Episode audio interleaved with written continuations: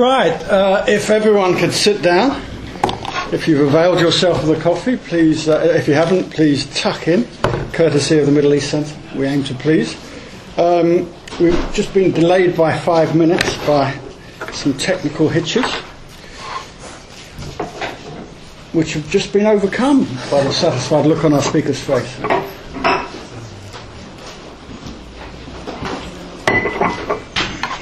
If you could turn all your mobile phones off so we don't get disturbed.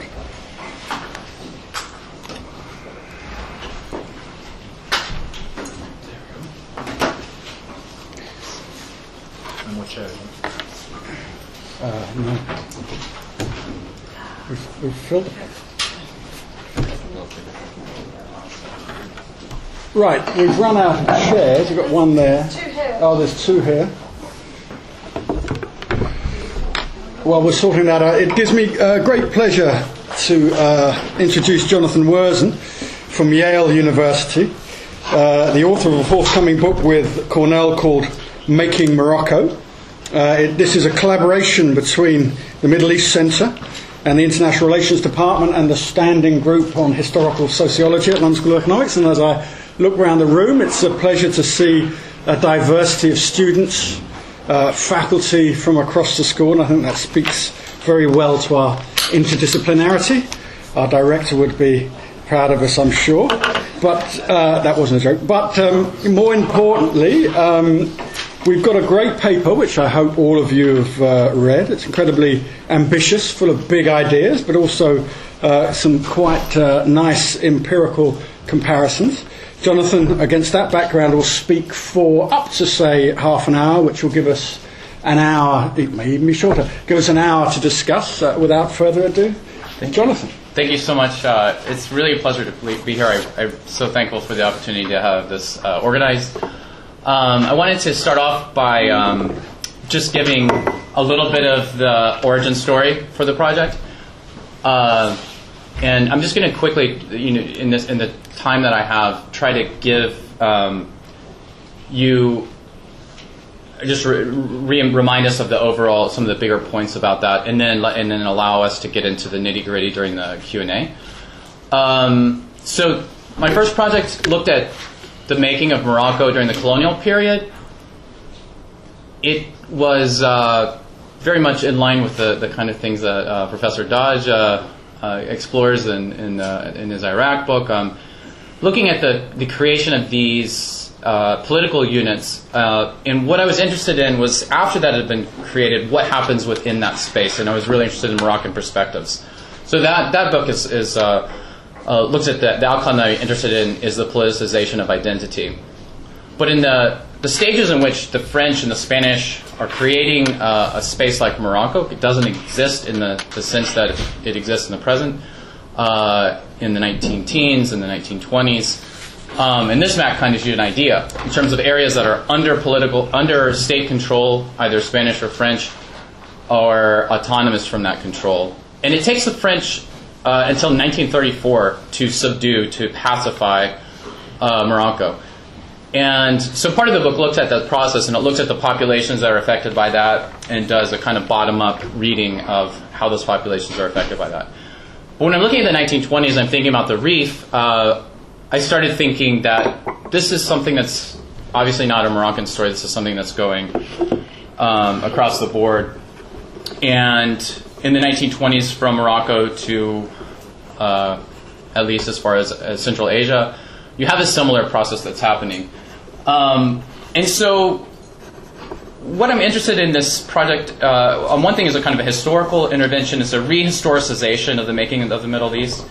Um, and I usually show my students this. Uh, re- it's been a couple of years now. It's a John Oliver sketch from The Daily Show, which I imagine you have some familiarity with. Uh, but he's a drunken British pith helmet wearing colonial map drawer that's talking about the problems, and this isn't in line of the, uh, the turmoil in, in Iraq and Syria, etc. And it's basically, you know, it's this gin swilling uh, colonial administrator that screwed up the Middle East and didn't draw the lines right. Um, and so I, I, think part of this moment, obviously, there's a very present moment in which these issues are, are in play, uh, where this map is destabilized and there's a lot of uh, contention surrounding that. So to rehistoricize um, what what political space looked like is, is one of the major uh, themes that, that I'm interested in exploring, um, and to basically demonstrate that this idea of a kind of settled nation-state political unit is a recent construction. It's a somewhat perhaps uh, ephemeral construction. Um, and that you know the longue durée, if you you know everyone in the room, I think more or less has uh, this kind of a sense. I'm preaching the choir, but the Middle East has been organized by a whole different levels of supranational and subnational types of uh, political order. So, so to talk about the Ottoman core areas, I mean, this is one of the levels that you know from for some four, three four hundred years was the prevalent uh, order. Then you start getting these kind of maps. So, like in the 19th century, the European, uh, the, the French kick, kick off the party um, in Algeria, and then you have a a succession of these areas that get taken off under French, Italian, British, uh, and Spanish more and less direct control. But this map, of course, uh, I have a problem with this map because those lines are, are very much uh, fictional and aspirational. I just showed you the Morocco map. It doesn't look like that um, before World War One. Um, after the war, this is the map that we think of. Uh, and again, this is where we're getting into 1925. And if you read the paper, this is my point. This is not really the map in 1925. If you we're going to have some sort of a uh, big data way to topographically map out uh, what political units are, are in existence at this moment, 1925. This is not what the map would look like. The boundaries aren't there. You would not use color coding. You'd have to have some sort of a, a, a kind of a, a trying to do these like uh, dots or something that would measure this this type of order. Um, so you know, the, the, the, sort of central thrust here is, is kind of agnosticism that sits in the present of the 1920s and both empirically and conceptually tries to handle what is happening on the ground at that moment, which is obviously such a pivotal moment uh, for the 20th century and into the 21st century. Um, so, my move here is to look at these revolts. Um, I, as I mentioned, I, am kind of starting off with the Rif, uh, but thinking that uh, the, the, roles, the revolts that I've identified are this uh, case selection that one, and we can talk more about this, but it, it's a kind of a firewall against methodological nationalism because the revolts themselves problematize the, the existence of that kind of a, a political space.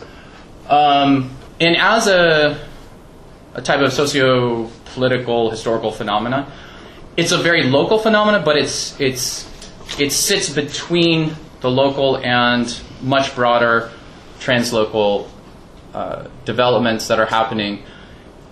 Um, part of this is the salience of these cross-border interactions that are happening in the Rif, uh, uh, as the paper discusses.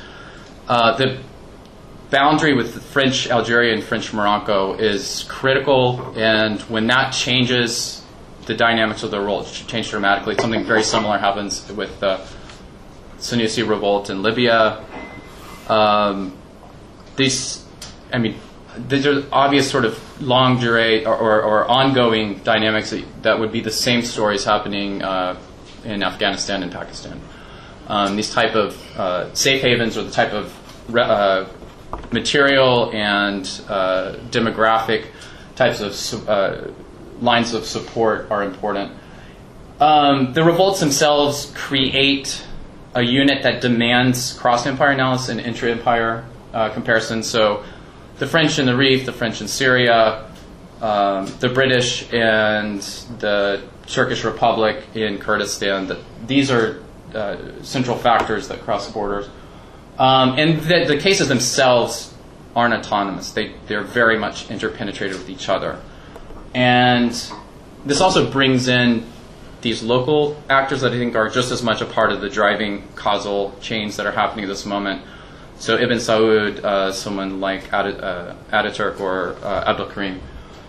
And the other thing, in, in terms of the Middle East Center and the, the, this bifurcation that we have in Middle East studies between those that work on North Africa and those that work on the Middle East, I started off working on Palestine and Israel and spent my time there, and then uh, fled to Morocco, where it's a little bit less intense. And so I'm coming back to, you know, I, I'm still re- retaining my distance uh, with uh, with my historical uh, orientation here. Um, but to try to think about this, right, this is something that we kind of specialize on one side or the other. We specialize on French Empire versus British Empire, or on this part versus that part. But to try to d- create this platform from which to talk about them in the same frame. Um, so just put this up. Is this, and this is a heuristic, uh, a, a, conceptual way to try to talk about the dy- dynamics that are, are happening here. Um, is using this idea of a field. And so thinking about space, thinking about this force that's being applied within that space, the type of forces, rather, they're plural.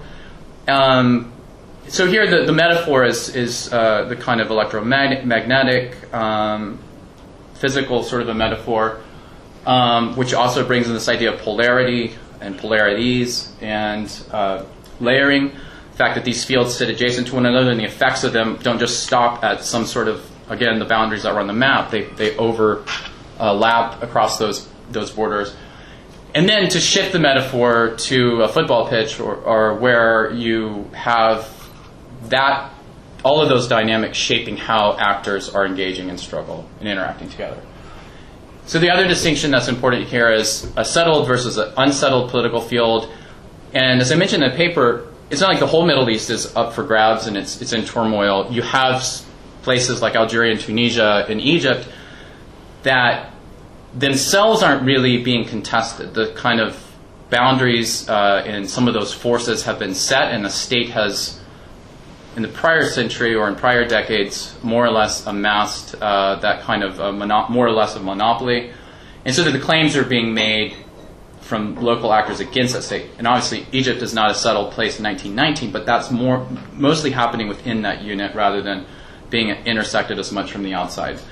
Um, similarly, um, Tunisia and Algeria don't remain settled. Um, it's just the uh, go back. Um, and so then the other side, right? So these these line up that the again these ideal types. It's oversimplifying, but these are sort of ways of understanding what's happening in these two two types of fields. Um, so one of the to talk about this in, in this sort of global historical developments. Jim Scott talks about this idea of enclosure. He's speaking about Southeast Asia, but you definitely have the same dynamics that are happening across the Middle East and North Africa at this moment, where you have these state projects of really shifting what in human history has been known uh, in terms of political orders and moving towards, based upon sort of technological and bureaucratic, te- bureaucratic technologies and um, various sort of military and uh, intelligence uh, technologies enclosing self-governing spaces within a state, what I'm calling a field. And so this is entailing a shift to, you know, a Weberian type of a conception of a state with a, a unipolar type of a political field.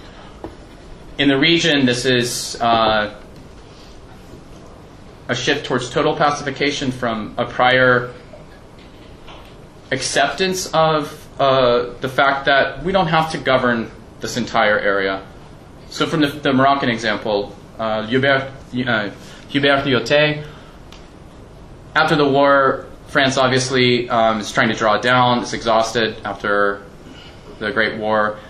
And so he has a, a brilliant PR sort of message, which is that, well, we've, we've pacified useful Morocco, we're going to leave Maroc inutile, alone and not mess with it. It's too much trouble. We've got the good stuff and, and we're fine. Which is, is an interesting. This is something that I think is an open question. Is like, are do states necessarily have to just eradicate local autonomy and local forms of uh, non-state space? It's an open question up until the 1920s. By the end of the 1930s, it's more or less a closed question. It's not like it's not closed forever. It's reopened in the, in the past 10 years. But um, across the board, the Italians, especially after the rise of the fascists to power, shift into a total pacification mode in, in, in Libya. The British, uh, I think there's a mixed bag. There's like ways in which they sort of just leave an un, uh, not uh, governed by them space within in, in the kind of quintessential non-state space of uh, Central Arabia, but because what's happening there is this internal state building project that's happening. So this is sort of a question uh, about is this a sort of uh, an ineluctable progression towards total pacification, total state space? Um, but you get these movements that are happening in each of these uh, cases, which is, in, in, Jim Scott's word, making these areas legible and dominating them. Um, and the obverse effect of these state initiatives is that across the board you get these very strong local movements for uh, trying to protect their autonomy. And so, sorry, that got off a little bit there. But those can be, I, I make this classification between counter state movements, meaning movements to protect local autonomy that themselves involve state formation, rationalization of the military, rationalization of taxation, or these are nascent in some cases, a kind of rationalization of a juridical field. Um, you get this in the Rif with uh, the, the use of Sharia as a, as a kind of detribalization mechanism. Uh, it changes the parameters of evidence, for instance, are not tribal oaths, which is a collective mechanism to to do uh, legal adjudication, shifts it to individual. So uh, Abdul Karim is trying to consolidate these tribes in, into a state-governed uh, society. Uh, and we can look at this. Is there's a range of different strategies here. Ataturk is obviously rebuilding off of the infra, uh, institutional infrastructure that had existed uh, off the Ottoman Empire, but obviously doing a lot of uh, changes there too. And then on the other side, this sort of again in ideal types is anti-state movements, and this is purely expressed in the Atlas Mountains, in which similar Berber tribes as existed in the Rif do not construct a counter state in the Atlas, an Atlas republic or something. They occasionally will coordinate uh, these pan uh, these tribal confederations, but they do not sustain it over time, and eventually they're just slowly uh, overcome. And it, there are people in the room that know way more about this than me, and I'm very interested in your perspectives. But I think this is somewhat similar to the d- dynamics that are happening in Kurdistan. Um, maybe Kurdistan might be less so, and there's a mixture of different initiatives. Um, and Syria is another one that uh, I'm trying to get my head around in terms of a counter state versus anti-state. You don't really have a opposite pole to the French colonial state that develops, uh, and I'm in, I'm in a, this is something for future research, is figuring out why, obviously there's a lot there, there's a lot of the, the prior infrastructure, you have a more well-developed sense of national identity, etc. So what's happening with the Syrian revolt, which is kind of sporadic, and there's these sort of local poles of resistance uh, in the Jebel Druze in the north, uh, etc., in Damascus or in, in, its environs, but you don't. It doesn't emerge as a, a kind of well uh, centralized uh, resistance there, or as a counter state form of resistance. So that's another way to express it is to have this uh, table um, where polarities and layering are expressed. I can put this back up. I want to just wrap up real quickly with a couple of um, thoughts, and I'm, I'm going to come back to that, that one. We can maybe just have that up as we work through, because it, it, it, contains both the conceptual side and then the, and the cases. But so, on the one hand, in terms of the, the, the, moment itself in the 1920s, is looking at these revolts definitely breaks us out of the Weberian world. Um, it gets empire into the story. It gets local autonomous uh, regions into the story. Uh, it also, again, we don't have that uh, the map that was on the border, the map that might be in our minds with these color coded uh, territorial interstate na- uh, system that that uh, is is very much of a fiction. Probably at any point in history, and it's definitely a fiction at this point.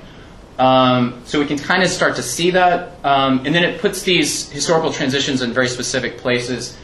Uh, it helps understand it in a field structure. What about the present? I think there is a lot within this, and it's definitely part of the background uh, pressure or, or, just the, the, the, you know the, the, statement that we do history kind of uh, according to a lot of the, these contemporary questions. Um, it helps us think about political space in the Middle East in terms of settled and unsettled, and there's a spectrum of those. Um, and you know, you can see look at Libya and Syria within these typologies, and we can talk more about about that. Um, but where you definitely see polarity being a really important dynamic here, uh, this external uh, f- uh, factors that are having a lot of traction on the ground. Um, now throw out one of my perhaps my own uh, my one of my own questions, which might preempt some of yours, is like so causation. Uh, does does a typology explain causation? And let's talk about that more. I'm gonna leave that maybe as an open question. And I have some. I'm starting to work through what that means. I've been building up a descriptive typology, but there are pieces of it which I'm thinking, uh, and I'm not a huge, uh, uh, let's see, a predictive causal uh, type of a, of a, social scientist, but uh, I do think, you know, I think we need to think about those things uh, to kind of push and have more robust histories in historical sociology and in transnational and global histories.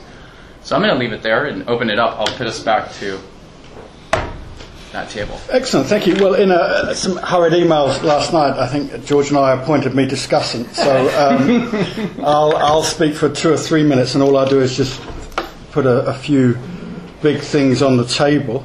The first one may be mischievous, uh, but it may not actually. Um, and I've, you, you central, centralize revolt as your key linking theme.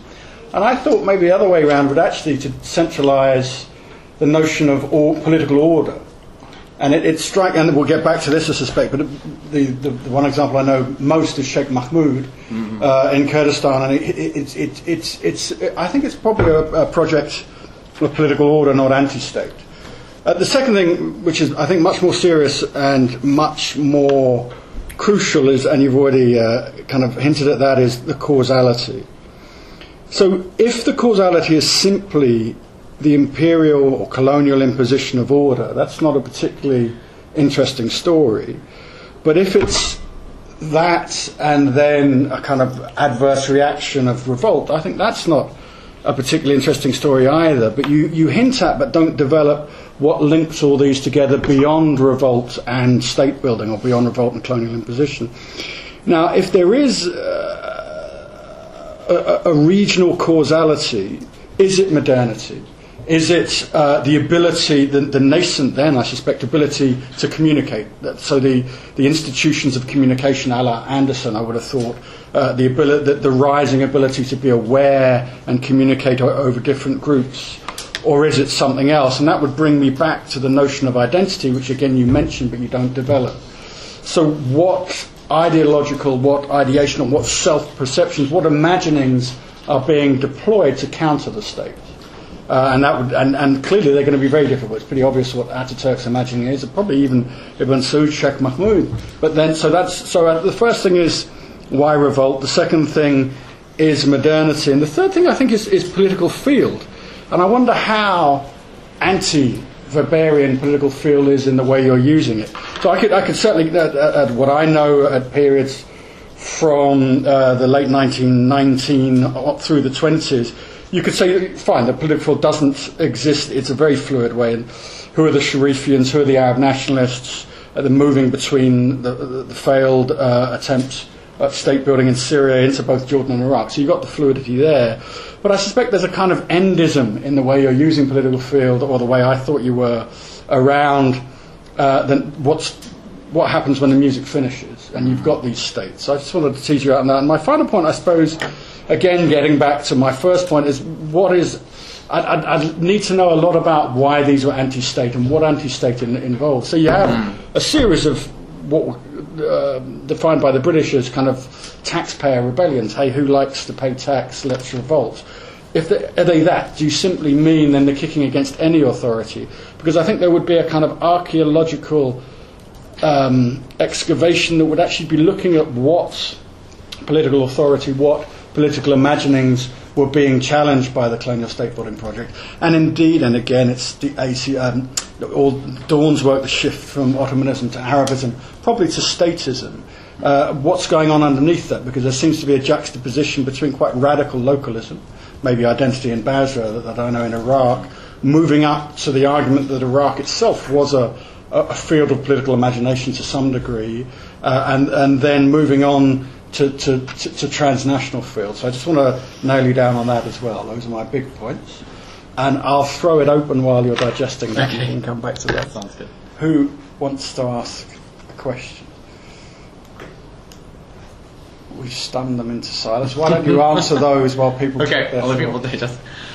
Um, I'm going to start with the last question. Um, of, is this to is this kind of a short teleology that gets us to a state field in the end, no matter what? And it relates to the other question about with revolt. Um, I'm, I think in trying to differentiate the revolts, I'm trying to. Uh, the, the point there is to deconstruct this kind of primary resistance Terence Ranger thing and saying that at this point there's actually uh, some of these revolts, and, and I would, you know, the class of Ibn Saud and, and uh, Abdul Karim and the Rif, Ataturk, those are somewhat different, but you could definitely say Ibn Saud and, and Abdul Karim, different topographies, but they're starting off as somewhat similar building blocks, and that they're sort of uh, they're two they're counterfactuals for each other. That if and this gets into some of the maybe the causation with the model that if you had a different uh, positioning of that emerging Rif field that didn't have the dynamics that it had, if it was somewhat like the Arabian emerging field, where uh, this local dynamic is is reshaping, and this is definitely what I'm interested in. Is the fact that it's not just Europeans that are shaping the story here. I do think there's a catalyst. The war is a catalyst. The post-war settlement, the, the aspired to post-war settlement, is a catalyst. But that what plays out there is very much driven driven from below, in the sense of below these empires, is driven by these local actors, um, some of whom are creating very viable fields that, in the case of Abdul Karim, took upwards of 200,000 soldiers and all manner of modern military hardware to eliminate. And if they wouldn't, if the French had not come in, he starts to beg a lot of counterfactuals, which is if Abdul Karim doesn't go into the French zone, or etc., if he's willing to bargain earlier. Um, but that you, you have political order being created from below on the ground in the region, and that that's as much of the story uh, as uh, the the post-war settlement. You know, people sitting in drawing rooms and, and, and, and making that or even sitting on the ground in, in the, within the colonial state. That this is a interactive pro- process that is at least as much determined by this local input as it is from that pacification imperative that, that's happening. So, on that side, um, the taxpayer revolt, I think there's some that are. I think in the Moroccan case, I clearly would say that the the, the Atlas is a taxpayer revolt, and the, the Rif is initially a taxpayer revolt that gets has a charismatic leader that channels it into something different. I need to work through the Mahmoud one and see to the degree to which he's trying to really coordinate and rationalize uh, something that is uh, that could last over time and, and, kind of have the resiliency. Um, the modernity question is something that I, I, I will have to probably maybe frontally. I, am indirectly talking about in terms of the technologies that the state has, and I think is also similar to the technologies that the other side has. Um, the sort of asymmetry dimension of this is important. Together, the imaginedness of the fact that Abdul Karim could read European papers and Qawuqji could read. This is there is a shared space uh, of a media environment in which there's knowledge of uh, because of the telegraph and because of other ways that these regions have become interconnected. So obviously the colonial administrator side can do that, but the local actors can too. So I think that I, I need to explicitly foreground that. How, what's changed here is versus. Um, I mean, another you could look at the 1840s with Bugeaud rampaging, or, or, or Abdul Qadir versus you know something that's happening earlier in the 19th century when some of the modernity apparatus isn't in place as much. And identity. Uh, so I've totally worked on identity more or less before this. So this paper has way less identity in it, and it's because it, it's very it's, it's, it's exactly what I was trying to work out in, in this first project. I haven't brought it into this yet, but very much um, I'm, I'm interested in the ways that jihad is conceptually a part of these. Uh, all of them would use. I mean, jihad gets used across the board for a long time, uh, but these would definitely be framed within that. They're getting tweaked as what that means in terms of jihad. Um, and I have worked some on, on the Rif ones with these conceptions of like the, imagined parameters of this unit that's being mobilized and what the aspiration is there, and all of that identity work, and the fact that that's conflictual and multivocal. Um, I, eh, you know, it's something that, that I'm particularly interested in is expressing. And these are one of the things I'm, one of the reasons I'm fascinated by this in, in terms of the historiography is like obviously most of the work has been done on the text producing uh, elites, mainly in the Mashriq, um, but to the same extent, a little bit to the same extent in the Maghreb. So we don't talk as much about the rural uh, identity and ideological dimensions, this is a central story here. And so looking off of non-traditional texts like popular uh, poetry, songs, etc., that are a part of the ways that uh, I know there's a lot of parallels uh, between the, the Berber and Kurdish cases and some of those mechanisms of how you do identity and ide- ideology. So. Right, who wants to ask? Uh, yes, you're right. Yeah, you. Oh, okay. Hi, Jonathan. Thanks for an excellent paper. Very thoughtful. Um, I, I may I have one quick theoretical question and two uh, minor empirical points to bring up. I think my question concerns your conceptualization of a field, which strikes me very Bourdieusian, you know, if I may. And I think even though it captures your empirics, great, it begs questions for me about what it could be missing and whether further specification is needed. And even though I agree with the way you've divided up settled and unsettled and topography and the other components, you know, I think um, Toby's right about the question of causality here.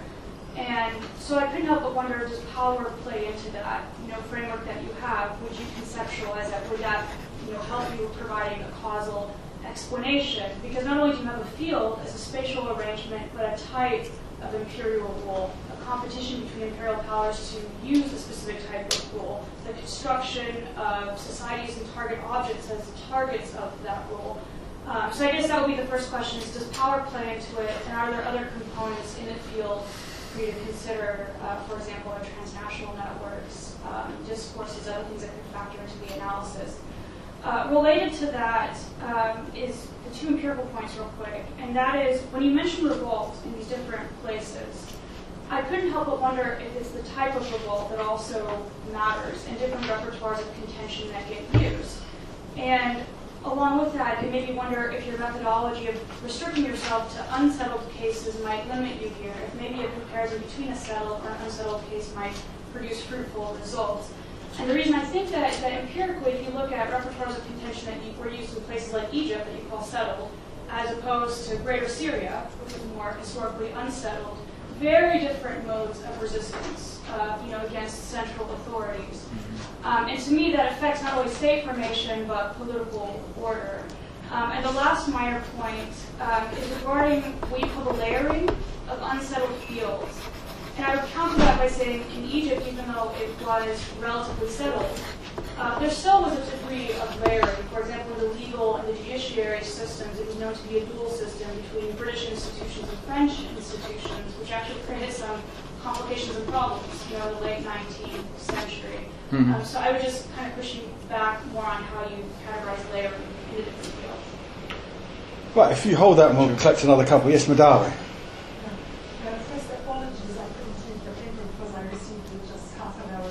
seminar, uh, and I look forward to reading the book. Um, I have just a couple of points uh, to raise. You know, when we're talking about uh, pre-1918, 1920, uh, when we're talking about uh, local agency and the type of political uh, imagining that was going on, I, am not sure I find the, the um, literature and political science helpful. I'm, uh, trained as a, a, historical anthropologist, and I used the, the, the local uh, language to describe the kind of centralized power authority, uh, and they called themselves emirates. And they spread across the Arabian Peninsula in little pockets, um, and, and that kind of fluctuating uh, polity with fluctuating boundaries seriously expressed and reflected what was going on in terms of the uh, idea or ideology under which these emirates lived, they varied from uh, purely Islamic to tribal. And this is probably specific to the Arabian Peninsula itself. But this, makes me think that there were more established forms of uh, governance and uh, state formation. And they don't feature in your presentation. I'm sure probably they are in the paper or the book, and that is Yemen and Oman. How do we account for the long history of the imamate in its Ibadi and its Zaydi uh, uh, uh, sort of, phases in that part of the world? Um, although the rebellions, the revolts are endemic in, in those uh, two uh, contexts. And finally, modernity. Uh, I, I totally agree with uh, uh, Toby that uh, yes, we say that imperial powers configured, imagined this region, and this seems to be an old discourse that's been going on, and, uh, uh, and it's not an interesting story anymore. But it is extremely important when we talk about what you mentioned as the technology. The technology to expand, rebel, it all came from imperial powers at the time. And there are serious actors, for example, in the Arabian Peninsula, who were recipients of this technology, the means of coercion to conquer. Uh, Sharif Hussein is one of them, Ibn Saud is another, and multiple other actors uh, who, if they're not recipient of British uh, military technology, they were on the payroll of the Ottoman. So it is extremely important to keep that in mind while not denying the local agency in imagining. Um, uh, but I think with modernity, it's the, the ideas that are extremely important that were circulating from the 20, end of the 19th century to the early uh, 20th century. And that I'm talking here not about Arab nationalism its Nasserite or Ba'athist, but a kind of pan-Arabism that was centered possibly in the Hijaz uh, among an intelligentsia that was uh, uh, both Arab and Muslim, and some of them are non-Muslim, uh, uh, um, sorry, non-Arab Muslims, who imagined a kind of an alternative to the Ottoman Empire. And it was very, very popular in the Hijaz, so there was pan-Islamic Arabism and pan-Arabism that was so important there. And it was a driving uh, uh, force, in addition also to alternative conceptions of a, an Arab caliphate to replace the Ottoman one. So all these ideas were extremely important. But when it comes to technology, we really know where it came from. Yeah, you're right, you're right to reply, sir. I've got, I've got six things, but if you've got more, then uh, take it away. I yeah, I'll, I'll see. I'll, I I don't know if I'll cover every single one of them, but you know, as much as I can. Those thanks so much. Those are great, really great points uh, on uh, on Egypt. That's definitely. I think it, it doesn't contradict. It, it's it's just another example of the fact that even you know these places like Egypt. I, I was pushing those into kind of ideal types, but you definitely see that the French pressure, which had been there, for this competition as a contested space between the French and the British from uh, across the, the 19th century, is not gone after the war. Um, you know, something like Syria is also one of those ones. Just like those aren't settled as necessarily British versus French. Uh, there's a, there's a kind of an open window that continues in Palestine Mandate, uh, Transjordan, Syria, etc. Um, I'm. I'm going to skip around between the two. Um, that was great. I really like the idea on identity uh, in the Arabian Peninsula. In these, the fact that, and this is something that that, that I'm drawn to about this period, and the reason I'm, I'm, I'm titling this "Reimagining Political Space," which uh, the both the, the, the comments from Toby and, the, and this comment too this identity side is something that, that ha- isn't in, in there yet. But this is this time in which really there's this really wide range of possibility. And people aren't necessarily imagining a nation state. They're imagining a lot of different things. And it's, it's not locked into that Procrustean bed. And um, so that, I think that's, that's really helpful in, as, as other examples. And the, the caliphate movements, definitely, and the, the, how long that's viable into the 1920s. And um, I was just in, in the archives today, and, and, and, that was coming up in the these delegations coming from South Asia that are very perturbed about it, the, all of these dynamics. The the the, uh, they're interlinked. The Ataturk abolishing the caliphate, the rise of the sort of Arab caliphate, uh, the exile of of Hussein, and the sort of elimination of the sort of potential of a caliphate in, in this moment is, is another level at which there's being it's being reimagined. I'll have to figure out what to do with Yemen and Oman. Definitely, those are the sort of cases with long, uh, long view um, poles of state governance. Um, very long, right?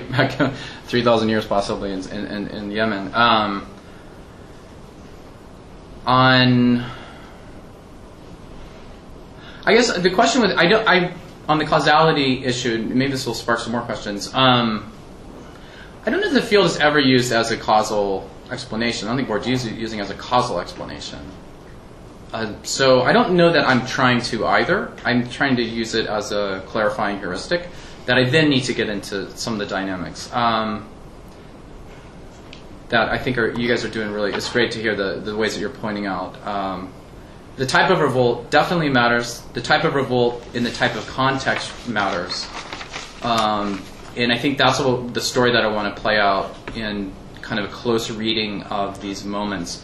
Whether to choose all cases of revolt, should I choose non revolt? I, am going to have to figure that out. I, I like that point that you made that pitting Egypt versus Syria to clarify what's different in a settled ish versus unsettled ish type of thing is, is I'm, I'm open to that. Cool, Iver. Oh, this is a bona bona fide question, by the way. Um, the use of, of, of, fields is, I found, I quite, quite slim to use fields in, an, in a social undertaking. The first time was to try and use field to analyze international stuff. Mm-hmm.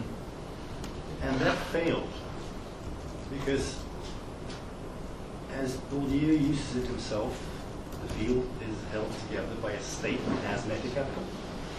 So if there is no state, there is nothing with capital and the field breaks down. Just as, as heuristic to us. Um, I don't want to go into the causality. I don't want to walk up that. No, I, I yeah, fully agree. It's a limitation. The second time I tried to use it was for a project on the Eurasian steppe in historical sociology. And I found that there simply wasn't enough information mm. about the specific practices that I needed to know about in order to use concepts such as field. So I ended up using the concept of polity and ideal types, simply by default. And um,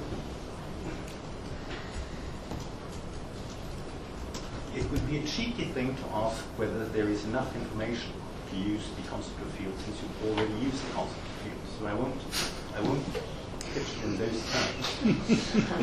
but I would ask you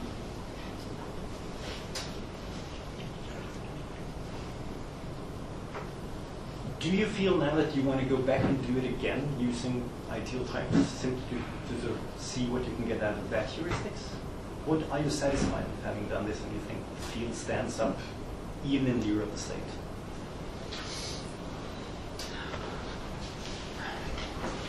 I so this is the, the good thing is this is early on, and I'm a little bit. I haven't committed all the way, so I'm open to suggestion. Okay, but I think one, one thing you're pointing out is, is the idea of a field carries a lot of baggage.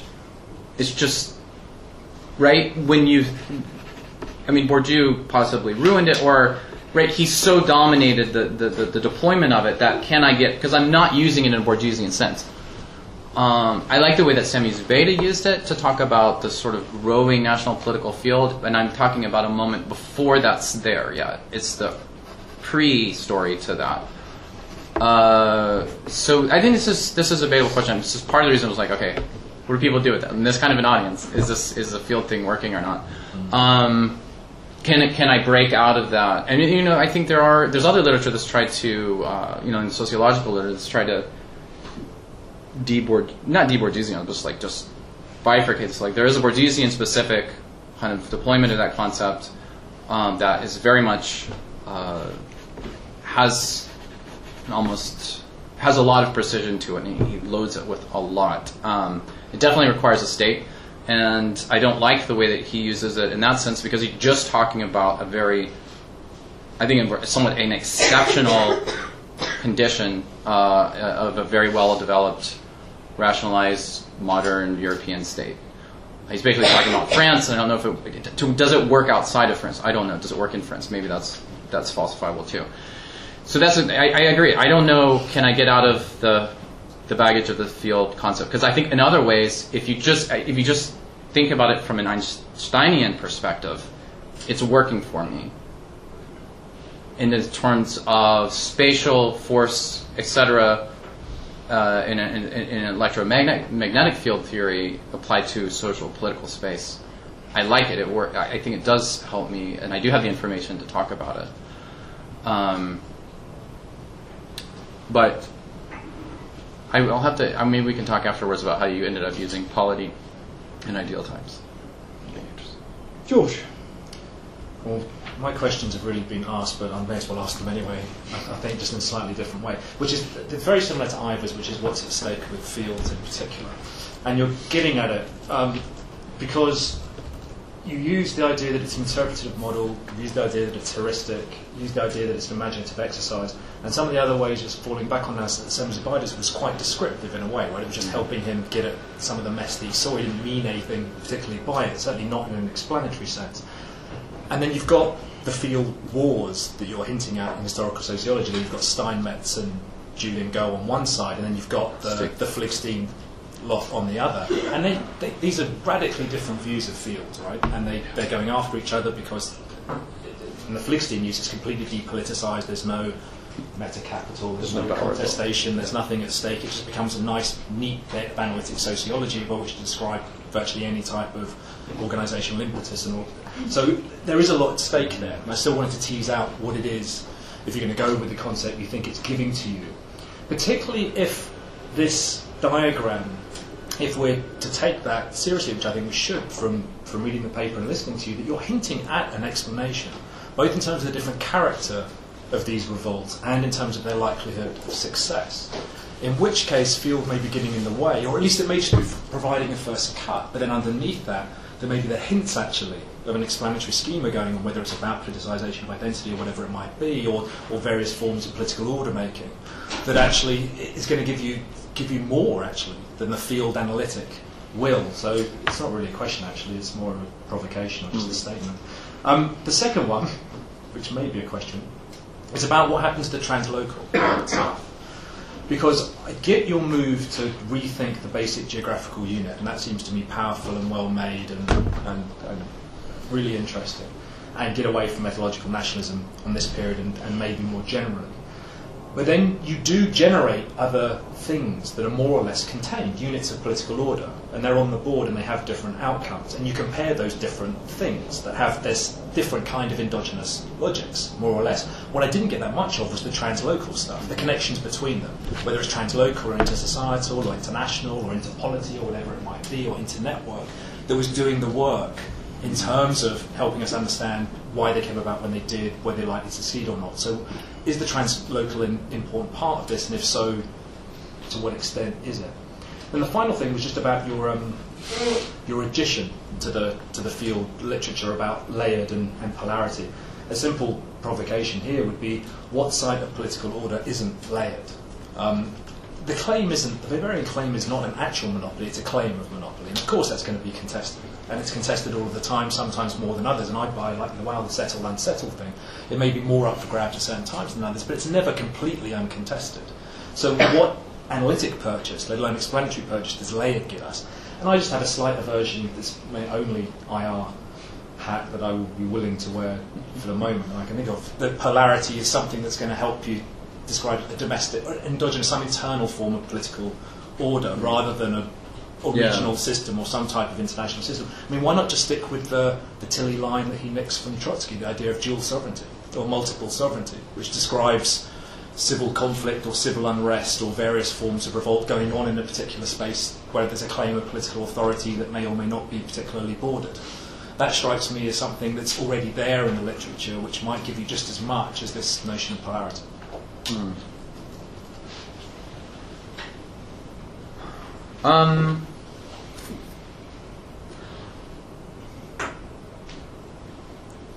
on the field wars um, question again, yeah, it's it's I, am definitely testing the water to see if it's worth borrowing trouble, um, or just shift the the verbiage. And if I shift the verbiage, then I start to lose some of the that that sort of that common sense idea of the sort of ways that we think of field as a space and the and, and, and interactions that happen within that space. Um, so I, I, uh, I do think that there's an explanation that's happening here, and, and if I wanted to play it out, um, the as again the sort of conjunctural structure of what's happening in a given unsettled field, given the inputs of this external.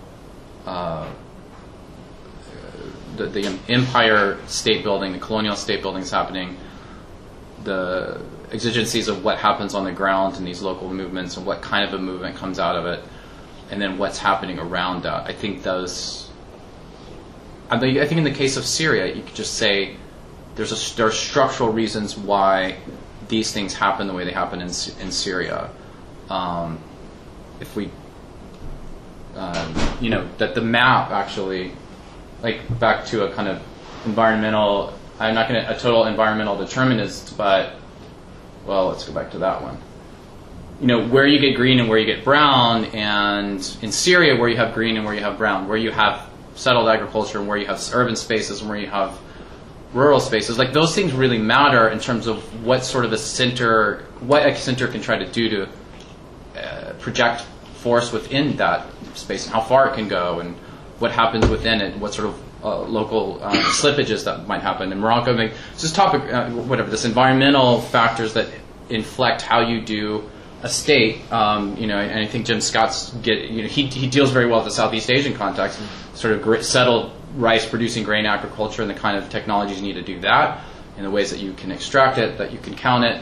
Um, and in this region, it definitely definitely applies in different ways. It's not exactly the same sort of a state versus a non-state juxtaposition. It's really close. You have desert, this, the nomad, you know, the uh, seed and whatever, the, the, whole desert and, and, urban space binary.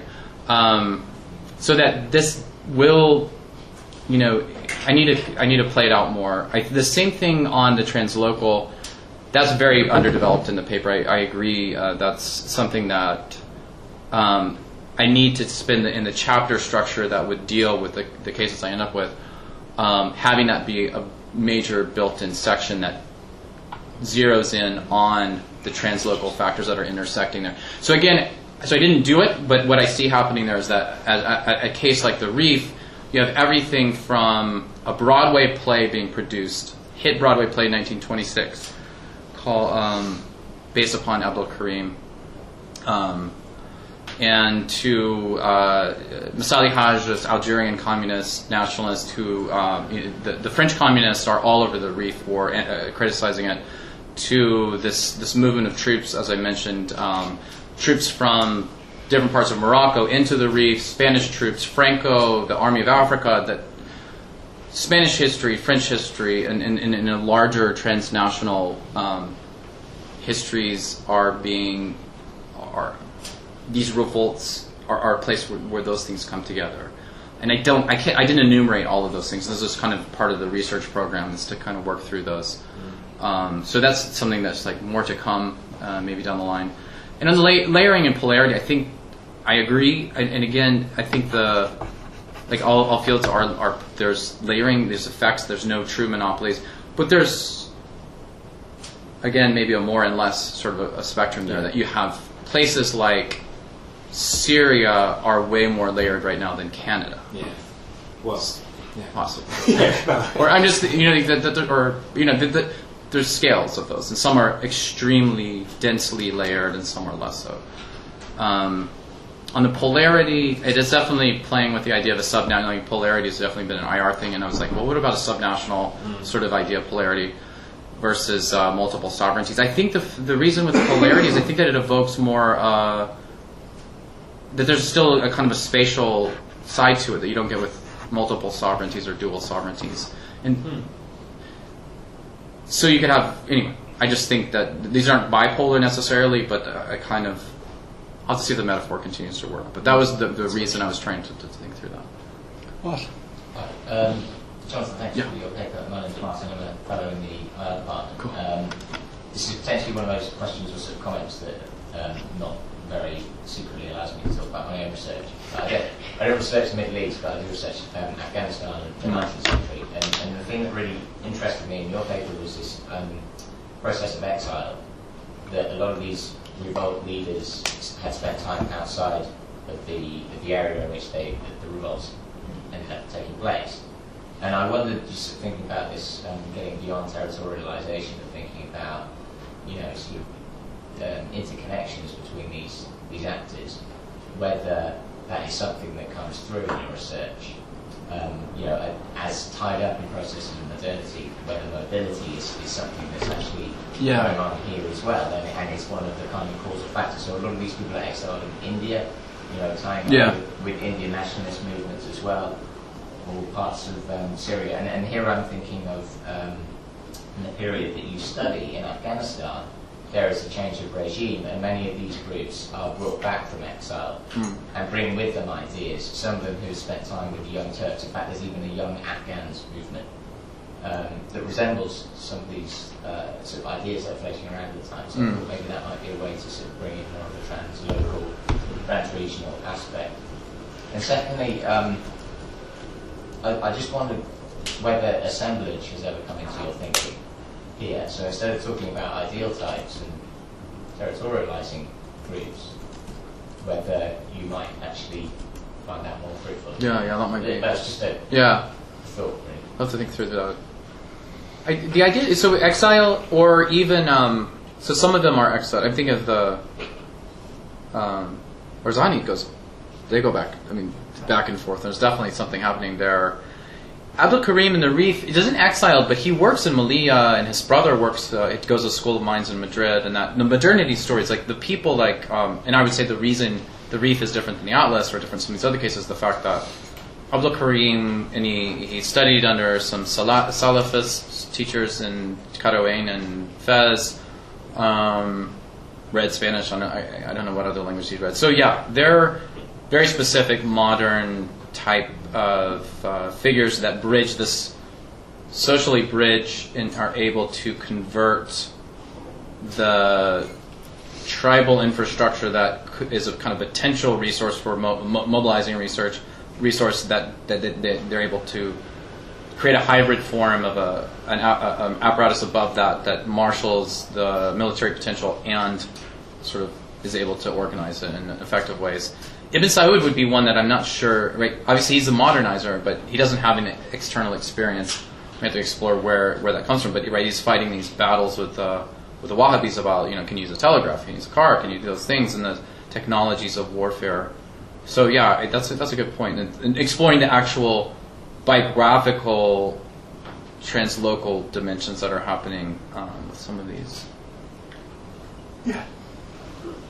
Hi, thank you for the presentation. That's, uh, this is going to be a really interesting project and with a lot of, of interesting empiricals uh, coming out of it. But I just had a few questions about uh, conceptual clarification. Mhm. So I was just wondering, are you trying to explain similarity or difference? in this project? So Yeah. as, as we're moving from unsettled to settled, are you trying to get at similarities in that movement across the region, or are you trying to look at the differences Mhm. between the different movements and trying to explain that? And yeah. I think that leads to the, my kind of second um, clarification question, which is if you have um, this field with different forces pulling at it, like a, a magnetic field, as you've been talking about, then what exactly adjudicates the different Mhm. forces? Yeah. Um, similarity and indifference. I I would. I'm trying to figure out this because, and, and again, I'm not going to cram. I, I'm trying to avoid the temptation to just like cram cases into the same box. Um, but I do think you could find find more similar uh, pairings where I, I've done one with Abdul Karim and, and uh, Ibn Saud. Um, something like uh, the Sanusis and I, I don't know if I can pair them up well um, with, with the various Kurdish movements. You you have a Sufi both ideological and institutional infrastructure that's not irrelevant in both of those. Um, so I think that the the pairings um, I would be trying to do would be uh, either contrasts between uh, dissimilar cases or contrasts between, let's say, Ibn Saud and, and Abu Karim are similar cases with very different outcomes. Like they're exa- almost they're extremely similar structurally with a totally different outcome. Abu Karim is that that's a, a, does not emerge as a state, but that Saudi Arabia is continu- continues the president of the state. I need to clarify that I'm not trying to. This is hard to do because in the 1930s, by let's say maybe 1935, it takes. I, this is another point. Is just periodization wise, just the dates are way wrong if we think that this is something that gets done in 1920 or 1919. Um, but I'm not really interested in just telling um, the story of how you ended up getting to Iraq. Uh, and this goes back to some of the earlier earlier points is about am I just I mean you could I would ask myself the question. Is am I just telling the same story and just pushing it way longer making it a longer story? Or am I trying to tell a different story? That the Europeans it's, it's not this how the Europeans made the Middle East story. Is it something fundamentally different? This has come up in some of the questions. I want to tell a story that obviously the, the they achieved something like a stable space for, and these are resilient units. I mean, they've come apart, but for and this is this was the big question mark. Is like how can these boundaries and these authoritarian regimes? How can the state, post-colonial state, this is your territory. How does it maintain its? How, how does it maintain such a resilience through time if it's so arbitrary? Um, it's not the frontal question that I'm interested in. I'm interested in these kind of outlier stories that don't didn't fit into that process or they had to be overcome. I mean, some of them create like Turkey and Saudi Arabia exist because of the mechanisms that I'm talking about, or because of this these dynamics. Others potential states did not emerge because of other factors. So that's I think that's more what, what I'm interested in.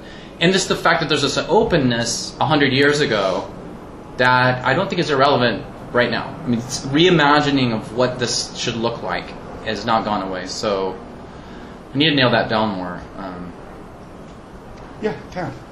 I wonder in your research design if you're really looking at doing a large survey of what are those physical sites of political conflict, not revolt. Revolt, I think, is, is too specific. But what are physical sites of political conflict?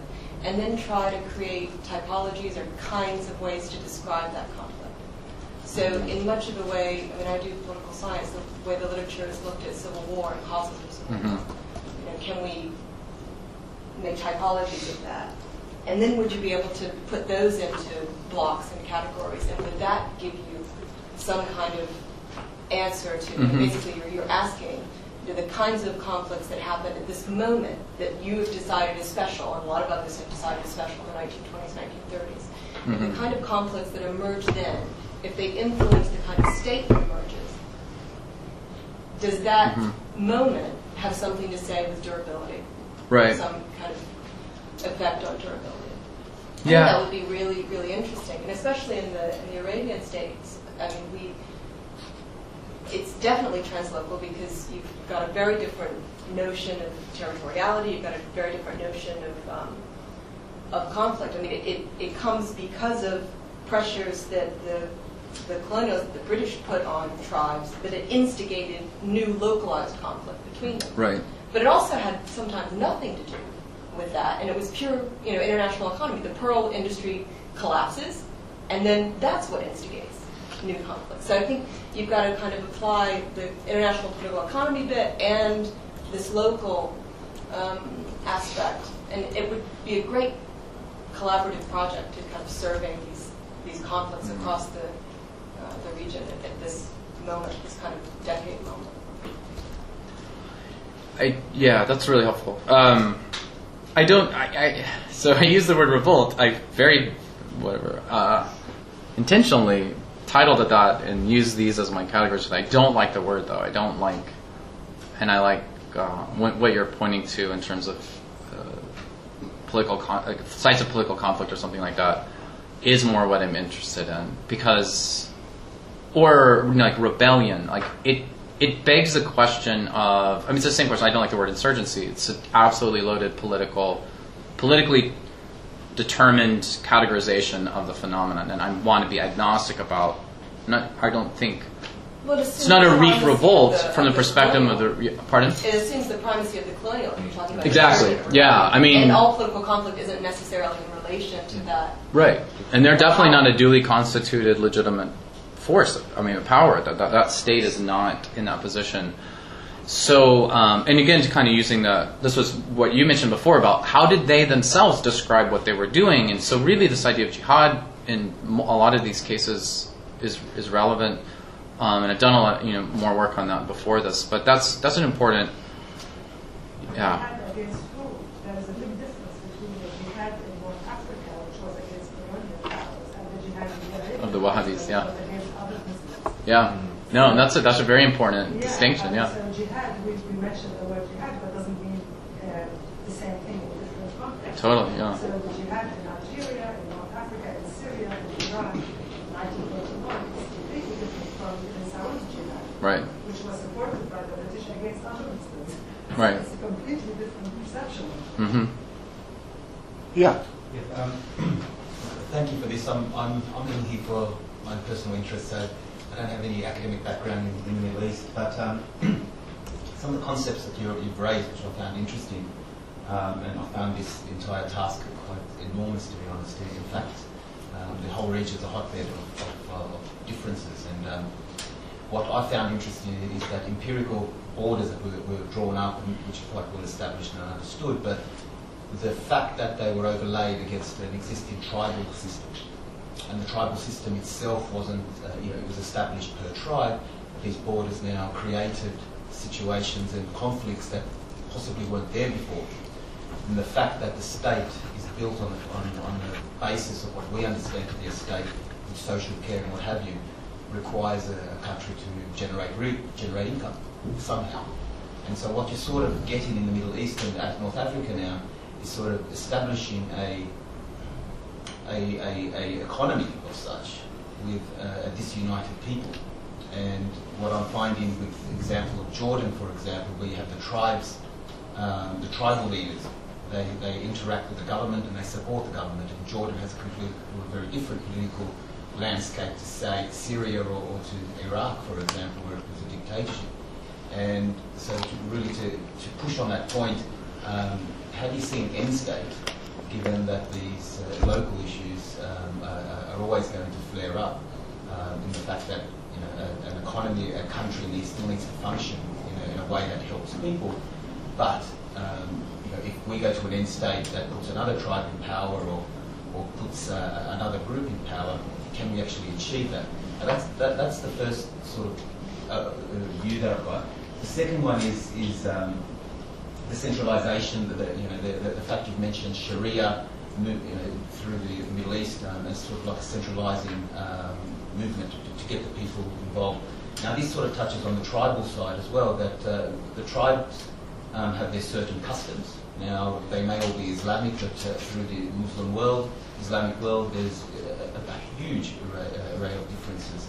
Um, different, uh, you mentioned Salafists, the Wahhabis, Shias, the different Sunni sects, the Alawites.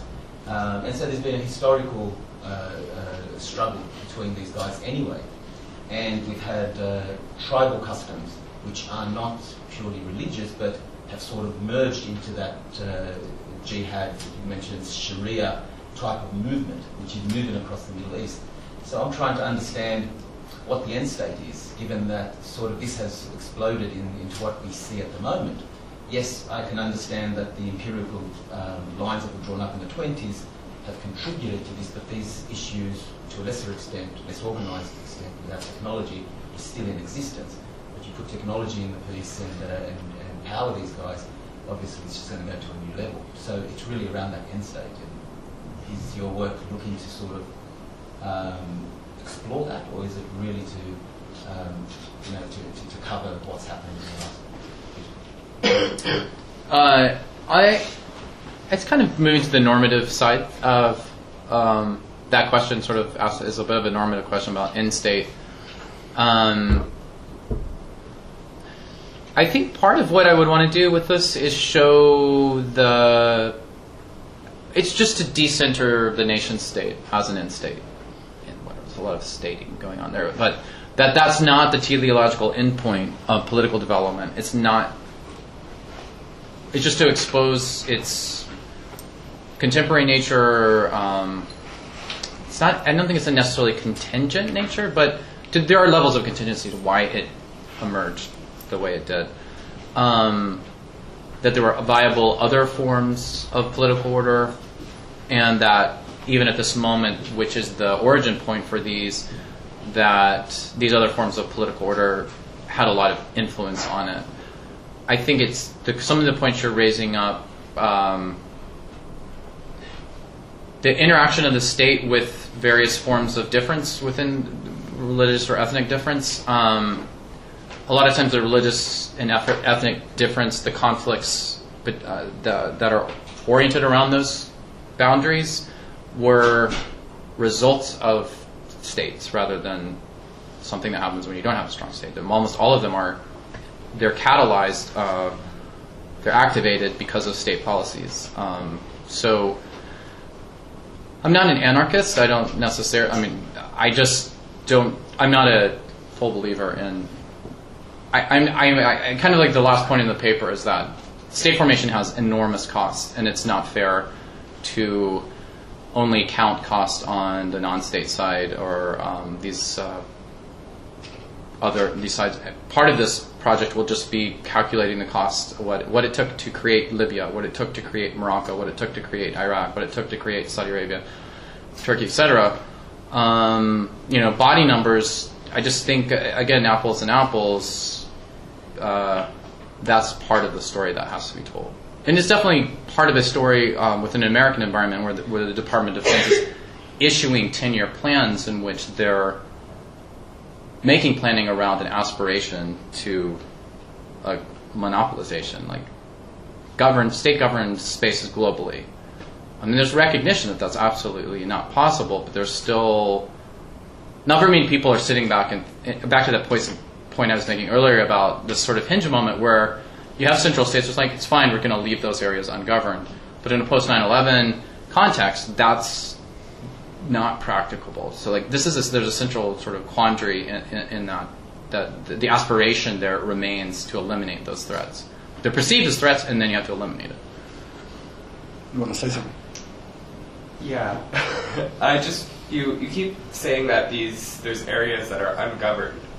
They're not state governed, I should say. They're, they're, they're well, self governing they're self-governing, but only to an extent, right? Because it seems like you're forgetting about these networks that work outside of the state and that are also controlled by the state.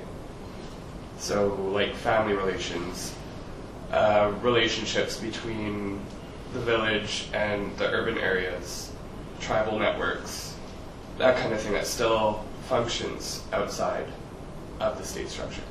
Right. No, I would I would count all of that. Yeah. So not governed by a central state, I guess is. I get. Uh, I mean, the Senussis are just their their space is this sort of network that spans into Egypt's western desert. It goes across to the south. It, you know, they have relations. Well, different. The, the Asir is an Idrisid that it's not centrally connected. But anyway, I, I agree. There's a lot of varieties of governance or controls that are not necessarily state based. Yeah. Well, let's leave it there. Uh, before we thank uh, a very thought provoking, ambitious paper, uh, I should say that uh, our next uh, meeting uh, of the Middle East, organised by the Middle East Centre, is on Thursday, and where a panel of experts explore the question of democracy and its longevity in Turkey. and that's at 5.30 and i think tonight at 6 o'clock i do believe george lawson another prominent historical sociologist is launching his book um, on uh, international relations and, and historical sociology. Uh, I don't know where that is, but someone can tell you if you're interested. Hong Kong Theatre. It's at the Hong Kong Theatre. Is it 6.30 or 6? I thought oh, it might be 6. I think it's 6. No, anyway. If you get there at 6, you'll be there at 10. Okay, all right. Well, let's thank our speaker. Thank you. Thank you.